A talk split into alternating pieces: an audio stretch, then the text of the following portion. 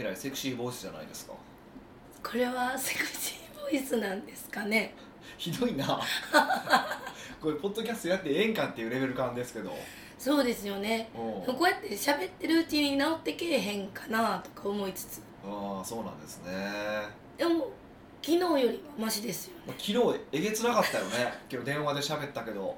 びっくりしましたか？うんなんかね面白かったもしもし。もう聞き取れへんからもうめんどくさくて電話やめようええわっつって明日にしようやって言って 終わったもんね。あれはイラッとしました？いやイラッとはせえへんよ。だってしゃあないやん体のことやから。でもこっちはそわそわしてますあヒデさんをイラッとさせたかもしれない まあまあじゃあイラッとしてるってことでいいです。か 怖まあすごい仕事止まったなとは思ってましたけどまあまあまあええかと思っては見る限り元気な顔じゃないですかいなん今か何声変わりとかですか？えそんなんあります？女性で。知らんけどなんか次からおっさんみたいな声になるとかじゃないの？おそばせながらの声変わりで。遅ればせね、あうん。なんでそうなんなったんですか？なんか高校野球応援行ったとかですか？あ多分咳込んでなんですかね。咳込んだ？咳をいっぱいしたら喉がカスカスになりました。ああちょっと前に風邪ひいあれ風邪なんですかあれ結局。あれ聞きたいんですよ。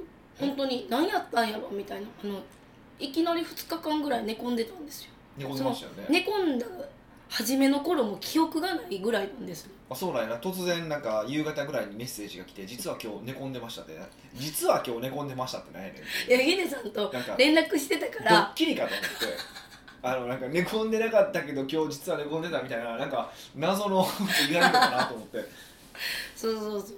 なんかあんまり体調不良って報告したくないじゃないですかヒデさん。にしろよえなんしろよ別にええやん。だから負けた気になる。これでも聞いた人が聞いたらもうめっちゃブラックやと思われるんで。ああなんか。そういうヒデさんはちゃんと言ってこいっていうタイプなんですけどはい、自分の中ではい、悔しくてえヒデさんの前ではできるを装いたいみたいな。まあできると思ってないから大丈夫ですよ。そうなんですか？そうそう。それでねなんかむちゃくちゃ熱があるってわけでもなくしんどいからずーっと寝続けてたみたいな。しんどいって体が重たかったってこと？あそうなんです。体もしかも背中だけが重いなみたいな。寒気があったわけでもなく？それはないんですよ。熱も、熱もないみたいなえー、感じで、検査はしたんですか？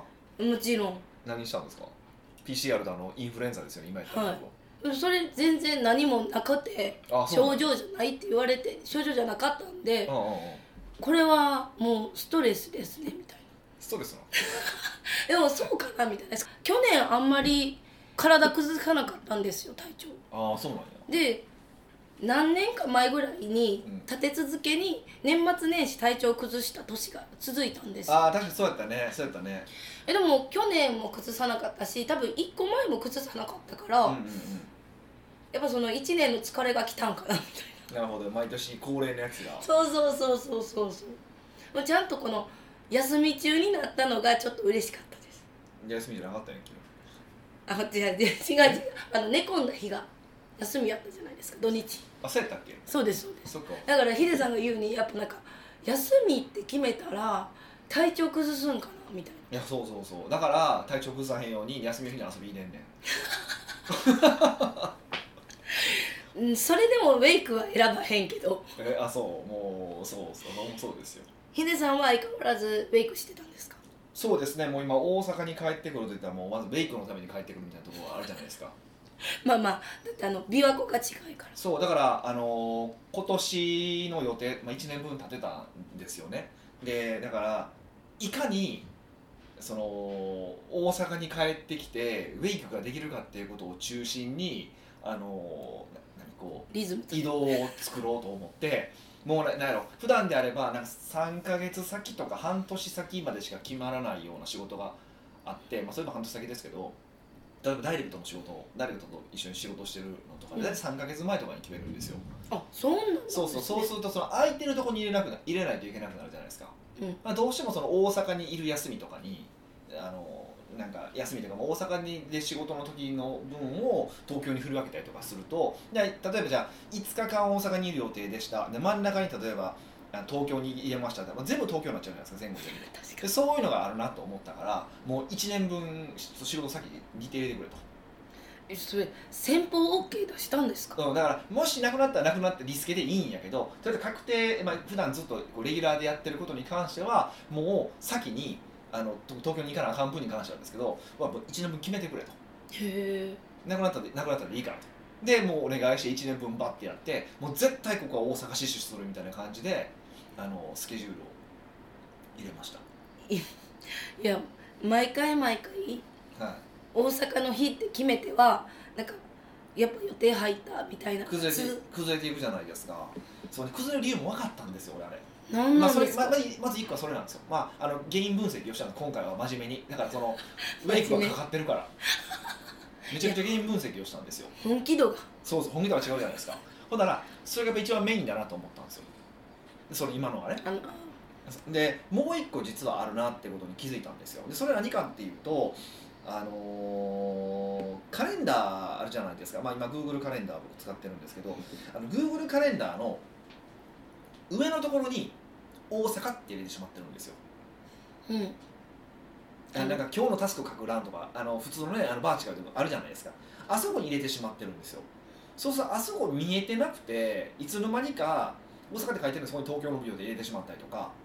いやもうなんかちょっと目は節穴かみたいなツッコミですよね。そうそうそう。っていうのがあるなと思ったからそこはもうビッと大阪って入れるかと思ってああなるほど。一日やったら大阪って一番上に出てるからもう9時から9時みたいなんで大阪ってそうそうそうそうそうそうそう言っとかなあかんなと思っていやもうなんかあのちゃんとできてるんかできてないんかよくわからないですねまあでもそういうふうにしていけばあの多分これまでと同じミスはしないはずだと、まあ、これでまたいポジティブいやこれでまたいやこれでまた同じそのことが起こったらね同じそのなんか大阪にいるはずが東京になってしまったとか東京の滞在時が長くなったってなればまたちょっといろいろある考えるけどそれを考えるとね、うん。あのそういうふうにやると一番ベストなんじゃないかっていうことを考えたわけですよ、うんうんはい。っていうふうにこう僕も日々改善してるんですよ自分の仕いや事本当そうやなってまた思いましたもん今。でもやっぱりその仕事の改善の仕方ってこう何か本気になるきっかけがないと あの本気になれへん。だ今までね大阪の時間長くするとあの要はお東京ってことしかアポが多いんですよどうしても、うんうん。そうするとその仕事の進みが悪くなるんですよね僕の場合。うん。だから大阪にいると仕事の進みがすごくその自分で一人でやる業務がすごいはかどるんですよ。うん。だから本当は大阪にいてた方がいいんですよね、まあ、ずっとってダメですよ。そう。お金稼ぐ業務は当然東京でやるわけだからそれは必要なんですけどその長い長期的な目線のビジネスの観点で見るとやっぱ大阪にいる時間をちょっと増やした方がいいっていうのがあってでもやっぱり今まではでもでもそれは本気なかったんですよ。でそのウェイクっていうのを入れることによって本気になったんですよ。僕はエンジンかかったんですよ。もうウェイクに感謝。もうなんかウェイクの会社作りたいぐらい。いやほんまそうなんですよ。あれずっとあの税理士さんにその話をしたんですよね。いやーこれウェイクサーフィンって結構ええ値段するんですよと。まあ1回2時間すると3万9000円するんですよ。まあまあですね。確か 4, 4万ぐらいかな？4, 4万ぐらいですか3時間で5万ちょいするんですけどするんですけどこれさすがに高いじゃないですかまあ、一人負担ねそうそうそう。そうそうそうそう。高い。いや1回2回とかでいいけどこれを週2とかですごい高いじゃないですか。これなんとか経費で落とせないですか。もさすがにそれはあかんと。いやそれ分かってますと。僕も分かってますと。落としたこともないですと。どうやれば落とせるのかっていうことを今すごい必死で考えてますっていうまあ話なんですけど。そういうのはやっぱなんていうんですか。イベント会社やったらできるんですかイベント会社でもちょっと難しい。まあそのウェイクの会社とかにしてそうウェイクとかのツアー会社にしてしまうとかだったらまあありなんでしょうけどそうそう僕がその時間なくなるし。確かにヒデさんがインストラクターみたいなえ感じね。ーインストラクターがしたくないもんね。やりたいだけやから。だからそういうのを考えてまあ結局無理なんやなと思ってるんですけどね。なんとかしてないいんですかね。え？なんかアイディアないんですかね。まあでも一一応厳しいと思ってます。はい、うん。厳しいとは思ってますけどまああのまあそういうことも考えつつやってますよっていうことですよね、本当ウェイクには感謝してますけどね。うん、さっきはい。大阪やったら、なんていうか長期的なものを考えるはい。時間って言ったじゃないですか、はい。別に大阪じゃなくてもよくないってちょっと思ったんですけど。あ東京でもってことですか？東京いやいやなんかよく合宿するじゃん。経営計画合宿とか。なんかこもったらええやんって。思あそう経営計画合宿はもちろん入ってるんですよ。でそれはまず、あの考えるしそれはどっちかというと超長期的なことを考えるわけですよ。うん。3年とかうん。まあそれぐらいの単位とかで考えるわけですよ、まあ、1年ぐらいかな。み一番短くても。でも3ヶ月単位ぐらいとか半年単位ぐらいだとやっぱ日常業務で考えることの方が効率が良くて。要は進めながらこれやってなんかなんか仕事進めてああこれ違うなとかちょっと改善しようかとかっていうのってやっぱちょっとみタームが短いじゃないですか。タームが短い業務はどうしてもやっぱりあの日常でやっていかないといけないので、うん。はい、なんでそれを考えると大阪って考えなあかんよねっていうのがありますよね。うん。一時期宮古島もよく行ってたじゃないですか、はいはいはい合宿でそうですね。はい。いやだからそういうなんていうか大阪やったらなんかデイリーというか日常になっちゃうから、うん。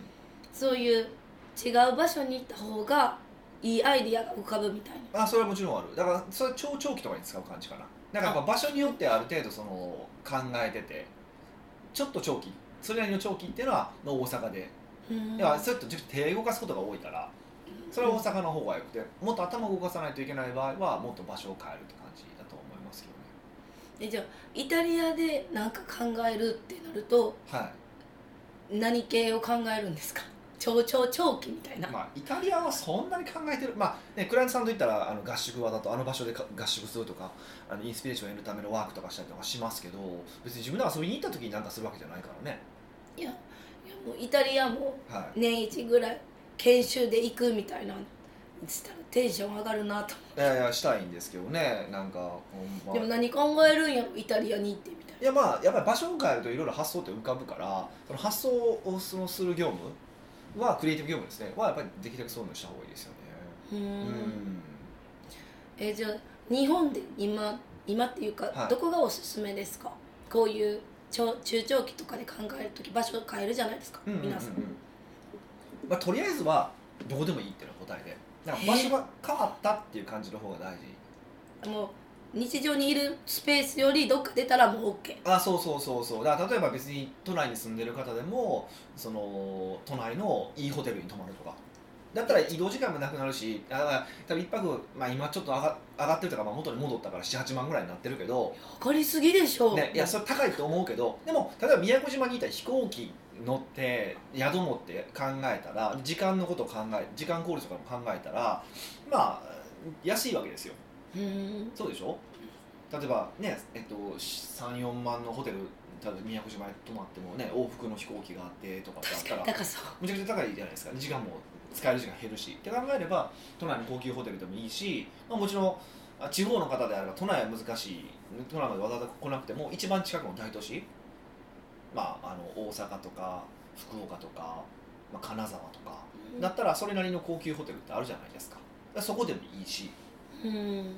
で、まあ、最近だったらなんかエアビーみたいなものであのちょっとこう風景のいい場所とか風景のいい場所。とかに行くとかやっぱその場所を変えるってことが大事なので。うんそれはもう実践した人のみ分かるみたいいやほんまそうですよね。ただあのースタバには行かない方がいいと思います。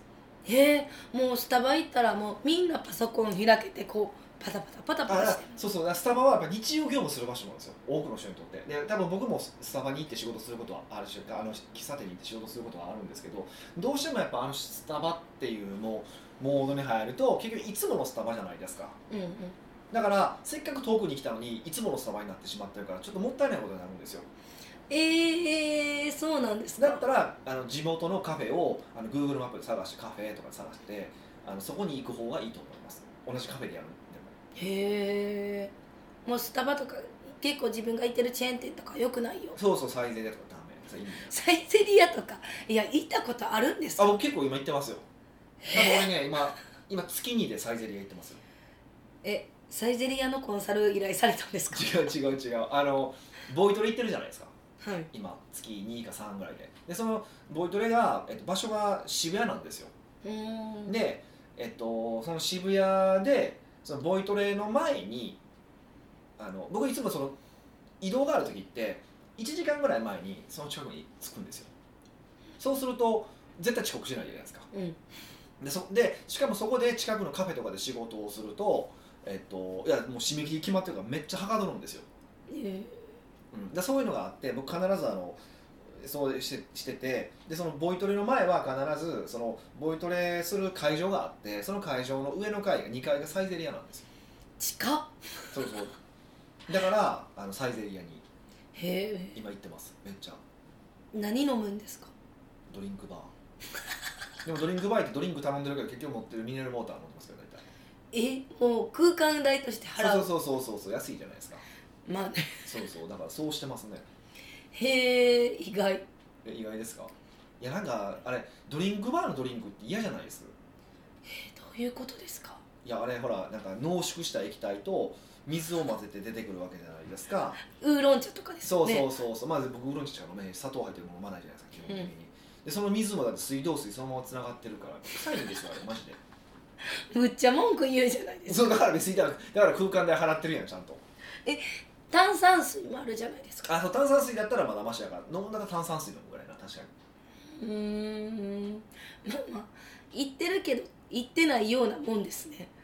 あそうそうそうそう。場所借りてるだけなんで。そうそうそうそう。そうそうそうでも安いですよ。だから数百円で1時間借りれますから。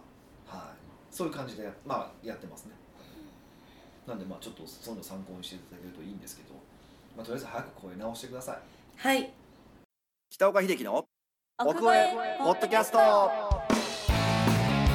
奥越えポッドキャストは仕事だけじゃない人生を味わい尽くしたい社長を応援します。改めまして北岡です。ミカです。はい。今回のご質問は、今回はうん。ニックネームモテモテコンサルになりたい。さんからのご質問です、はいそのセクシーボスいくんですね。い、や変えたいんですけどどうやったら変えれるんですか？無理ですねはい。発声で頑張るしかないですね。結論から言うと下がらない努力は何かをお聞きしたいです。下がらない努力はい。そんな日本語あるんですか？みんなどういうことなんでしょう？ちょっとちょっと聞いてみましょうあよかった。はい。2年ほど前コピーライターとして副業で稼いでいましたがコロナの煽りでクライアントさんが発注してくれなくなりました。コロナ対策やネットの施策をクライアントさんに広めたりこれまで準備してこなかったことが原因だと反省しております。うん。うんその時北岡さんのだいぶ前のブログでビジネス成功の理由ベスト3という記事を読みました。うん。3位が28の法則を意識して仕事する。うん。2位が時給を意識して仕事する。うん。1位が時流に乗ると書いてありました。この時年齢は28歳。転職は難しいと思いましたが思い切ってエンジニアに転職。う、なんとかいい経験を積める現場に参画しました。うん、山岳参参画。三角ね参画しました、はい。その後2つの IT 資格を取得し別の会社に転職。う給料は前の会社よりも10万円アップしなんとか生活のめどが立ちました。んいいですね。現在 IT 業界は需要は膨れていますがうん。供給は全く足りていません。そうね自分のしょぼいスキルでも需要が溢れている場所に飛び込めば欲しがる企業がいるのではと仮説を立てて転職したところうん。功を奏でました。こうそうしましたですね。奏でないですね。奏でましたの出なんかないしね。そうしましたからね。めっちゃ言うじゃないですか。今字見てないと分かったけど奏でました。ね突然始まったのよ。不安なのは上昇気流の真っ最中にある IT 業界がこのままうまくいくとは思えません。うん今はネットで熟練者に数万のお金を払って技術を教えてもらったり資格の勉強を続けています。うんそこで北岡さんに質問です。今まで多くの業種のマーケットを見てきてまたコンサルをしてきて下がらない努力は何でしょうか？うん業績利益運も含みます。変化が多い時代今のうちにできることは何でしょうか？どうぞよろしくお願いします。なるほどね。下がりということで要はこう時代に取り残されたりとかしてダメになっていくいかないようにするためにはどうすればいいのかっていう多分質問の意図ですよね。うん。多分そういう感じですよね。うん。下がらない努力でなんかなかなかネガティブな言い方ですよね話聞いてて思ったのはそこの言葉の使い方は結構やばいなと思ったんですよ。気をつけた方がいいよねっていう。下がらない努力。そう下がらない努力っていうことは現状維持できればいいっていう発想じゃないですか、現状維持。そうそうそう現状維持はできればいいって話やから伸ばそうって話じゃないじゃないですか。でも多分この方がやってることで上がる努力してるんですよね。うん、今までもっと良くなりそうだって需要がないあ需要があって供給が少ない業界に、ね、そのキャリアなかったらそっちに行こうとか、あのーそういうこう、ね、ライターやってみようとかっていうのって上がるための努力をしてるからうん。実はこうやって下がらない努力をしてるわけではないっていうことには気づいてほしいなと思でもなんかでも本人の言葉の使い方としては下がらない努力って言い方をしてるでしょ？はい。っていうことはうーんなんかネガティブな方に、あのー意識が向いてるなって思ったんですよ。うん。めっちゃええことをしてるのにめっちゃなんかもったいない感じがしてて。うんまあ自分で否定してるみたいな。そうそうもちろんだからそのなんかそういうこう落ちたらやばいって思うやばさを感じるからこそ、うん、頑張れるっていうのは否定しないし僕なんかは当然どっちかというとそのタイプなんですよ。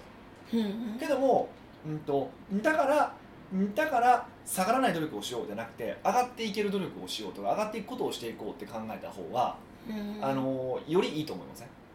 よりそう例えばこれだったらテストの点数赤点ギリギリの60点を狙おうって言ってるのと同じことじゃないですか。ほんまは100点できるかもしれない。そうそう。で60点で頑張るからまあ取れて70点なんでも100点狙ったら80点取れたりとかするじゃないですか。うん。85点取れたりとかするじゃないですか。って考えたらまずそのゴール設定を下がらないっていう言い方をするんじゃなくてどうやって上がっていくのかっていう考え方は取り残さされないっていうとええかあのやり方じゃなくて、えっとまあ、追いついていくとか追い越していくみたいな、あの発想は僕らこれ僕らも含めてね特にあのこれ聞いてる人ネガティブな人多いから。なんかネガティブとうん。謙虚もちょっと似て異なるもの。に似てはひひなるもんね今日なんかいいね。今日いいね。いいんですか？髪髪やね。いいね、そっちで。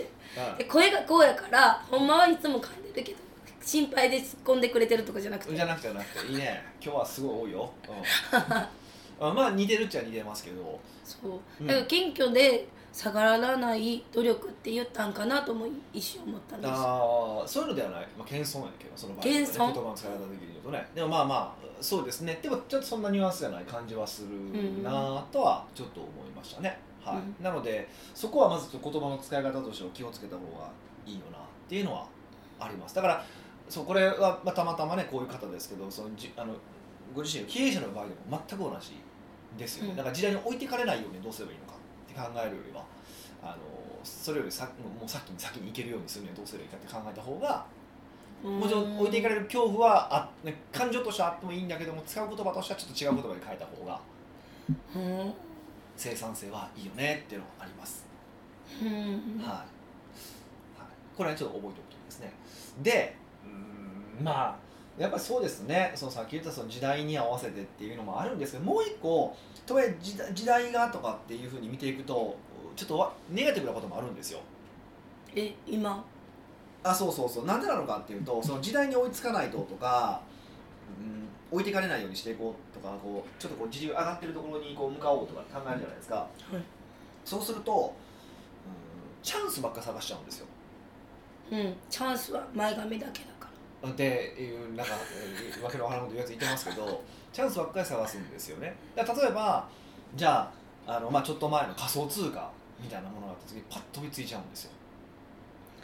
あじゃあちょっと投機みたいな感じそうそうもちろんでそれで当たった人もいてるから絶対ダメって言うつもりもないけどでも当たった人の率はすごい低いわけでしょ。う、ん。であのそうダメ。だからあ、ね、ほとんどの人はもう外していってえらいことになってるわけじゃないですかまあ僕も含めてね。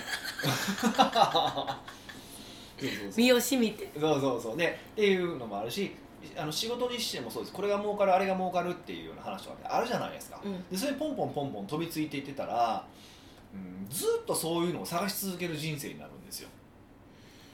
うんうんでもそういうチャンスって、まあ、要は当たる確率ってすごい低いんですよね。うん。アメリカンドリームみたいまあそれに近しいですよねほんまね。だから徳川埋蔵金探しますみたいなの。結構似てるんです、まああそこまで確率低さじゃないんやろうけどあのに似てるんですよ。でやっぱりうん長く生き残ってる人を見ていくと絶対言えることはやっぱ腰据えて取り組んでる人なんですよみんな最終的には。なえー、アメリカンドリームが。いやいやでもアメリカンドリーム掴んだ人もずっとやり続けてるからじゃないですかほとんどの人は。なんかほんまに昨日宝くじがあって明日当たりましたみたいな人ってほとんどいないでしょ。いてるけどごくごく少数でそれその下にはすごいいっぱいしたらこれ終わってるわけじゃないですか。確かに。そうですね。だから固くうまくいってる人ってずっとうーんこう一ところにとどまってやり続けてでも一ところにとどまってっていうのは現状維持してるっていう意味じゃなくてそこでうんと改善し続けてるわけうん。なんですよね。だから今まあその IT っていうところに業界に身を置いていたとしても例えばあのその中でもトップ20%ではすごいいい給料もらってるんですよ。びっくりするぐらい。宮地の方うん、でまあ今は業界が上り調子だからその下もそこそこもらえてます。他の業種と比べればねもらえてるんですよ。でも例えばそのほそのじゃあその他大勢と、うん、例えば飲食業界ってなんかすごい給料低いイメージじゃないですか。実質低いんですけど、でもそのそこのトップ20%とその普通の人たちと比べたらトップ20%の飲食の方が多いんですよ。もらってる金額は例えば。うんっていうふうに考えていくと最終的にはどこにいようがトップ層にいれば、まあ、お金だけじゃないけどあの、まあ、一番分かりやすいのはお金なんでやっぱりそこはたくさんもらえる。取り続けることができるっていうことなんですよ。だからその今自分がとどまってる業界の中でどうやって自分を研鑽し続けるのか。えー、だからトップに入れるようにチャレンジするってことですよねずっと。そうですそうです。そうです。で大体まあこれはちょっとなんかデータ示して喋ると一番いいんですけどちょっとそんなねは話してる場合じゃないですけど大体例えばビジネスでいくとその業界においてトップ5%にいれば絶対利益が出ます。どんな業界でも。トップ5トップ5%であれば。でもちろん儲かってる IT とかであればそれがちょっと増えるんですけど7%とかもまあ、10%とかそう20%とかになったりすることもあるんですけどそれは一時的なもんで絶対大体トップ5%ぐらいに修練されていくんですよ。うん。業界え業界であったり地域であったりとかね。だからあのそこを目指していくっていう考え方が僕は一番いいと思ってます。うん。でかつプラスやっぱりとは一方でトップ5%目指すって考えながらうんやっぱり自分はダメなんじゃないかって自己反省を繰り返していって改善していくいくってことであったりとかやっぱりどうしてももう無理なところってあるからその場合にジャンプする勇気を持つ場はあるんですけどでもそれはまあ後の話でまずはトップ5%に立つ勇気。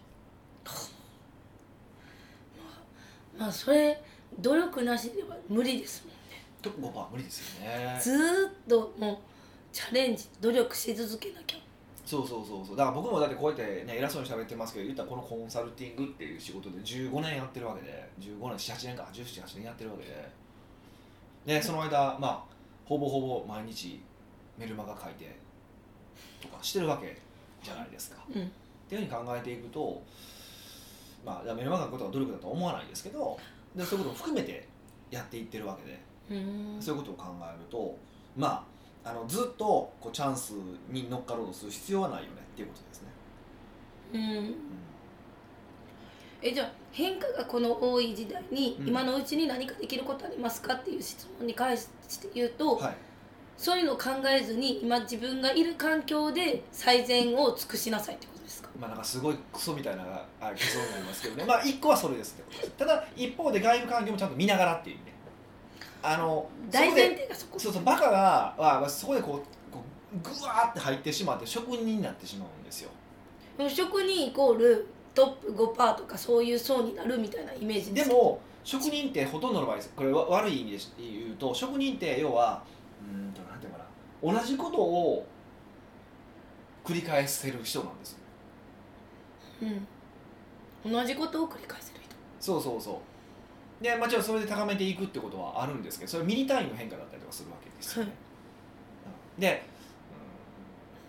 うん。でそれでいいところもああいい部分もあるんですけどそれだけだと、うん時代に置いていかれるってこともあるから。ちゃんと客観視自分の立ち位置とか客観視する必要はあるよねってことですよね、うーん。のめり込めつつ時代も見なさいよって。そうそうそうそうそうそうだそれじゃなくてずっとねあの職人のままガーっていって最後までいいいける方もいらっしゃいますけど、まあ、それは運だったりしますよねほとんどの場合。へえうんと思う。やっぱりちゃんとマイナーチェンジすごいしてる。だ例えばこれは僕あそうなんだと思ったのがあれコミュニケーションのうあの教えてくれる人がいててその人に結構今ちょっといろいろ習ったりしてるんですけどあ確かにと思ったのはさんまさんいてるじゃないですか。うんまあもうもう、まあ、言わずと知れたお笑いのトップランナーじゃないですか。何年誰や？もが知ってる。何年やってんねんっていう話でしょ。でも彼笑い方が変わってるんですよ。えー、そうなんですか？45年前と比べて変わってるんですよ。え引き笑い？え引き笑い引き笑いなんですけどその笑い方とかな長さとかは違うんですよ。えなんでですか？そんな？でそれだからそういうのをマイナーチェンジしてるんですよ。多分あの人は意図的にえそれの方が今はこの時代に合ってる笑い方？そうそうそうそうそうそうそう。えー、そうそう本当ですか？そう本当本当まあでもさんまさんならしそうか。そうしてるしてるんでであと、まあ、もっと分かりやすいんだけどさんまさんの話ばっかりですけど。めっちゃ好きじゃないですか。あしばーって喋ったらこうここに泡が横に泡がたまる人だったんですよ、最近あんまなくなってないですか？テレビで。いやそんなさんまさんのそこに注目して僕めっちゃ見てる。んですめっちゃ見てるんです最近なくなったなって思ったんですよ。だから多分なんかやってるのかあのそれを意識してならないようにしてるのかなんかしてるはるんだと思うんですけどへえだからそういうのもちゃんとやっぱ対策してるんですよ。そうやって客観視それっしててさんまさん自身がそういうの気づいてやってるのかそういうのを言ってくれるなんかマネージャーなのかコンサルなのか。いやもうあの立ち位置の人でそんな言ってくれる人はいないでしょ やっぱり。だうんでもあの人やっぱりほら自分の番組みんな好きやねんとか言ってるじゃないですかまあちょっとそれ自分が好きみたいなキャラクターで言ってるけど僕結構その反省も含めて見てるんだと思うんですよ。もうストイック。えでも多分それをストイックと思っすら思ってないですよあ本人はね、多分、うん、そうですね。そうなんですよ。っていうことを考えていくとやっぱりねすごいなって思いましたよ僕はそれぐらい自分笑い方の件は僕気づかなかったんですけど言われてあそうや確かにそうかふ比べてそうやなと思ったし言われても気づかな泡の件はそれを聞いた時に泡の件も思ったんですよ僕それを。へそうそうそうえそう。っていうのがあるんで。めっちゃウォッチしてますよ僕さんまさん大好きなんで。めちゃくちゃ大好きなんで。なのでまあそういうことですよ。あのうん。職人っていうのは自分のこの目の前のことだけじゃなく時代も見つつ変えていかないといけないってことですね。うん。じゃあモテモテコンサルになりたいさんにはいやっぱ最後やっぱりまあさっきも聞きましたけど変化が多い時代今のうちにできることなんですかって聞かれてるからはい。スパッと。なんかアドバイス。変化を見つつ頑張れ。けど目の前のことで淡々とこなせってことですね、まあ、それしかないですよね結局。うん。これはだから経営者全員同じことですよね僕らも。変化怖い怖いとか、まあ、そう人口減るとかで僕もいつも脅してますけど、まあ、それは重要なんですけどね一方であのいややれることって何なのかって結局お客さんと関係構築することとか値段を上げられる価値を上げていくことじゃないですか、うん。それって別に人口増えてる時の普通の話じゃないですか。でそういうことを徹底できるかどうかってことですね、うん。はい。地味なんですね。地味にコツコツコツ。地味です地味です。地味です。笑い方のチェンジなんてもちろん気づかないぐらい地味なんですよ。でもよくヒデさんもね昔からのお付き合いのお客さんもほんま地味やけどそういうなんか取り組みが大事ってよく言ってますもんね。そうですね。でやっぱり最終的に長く買ってる人ってほんま地味な成果報告くれますよねそうそうむっちゃ地味やなと思って。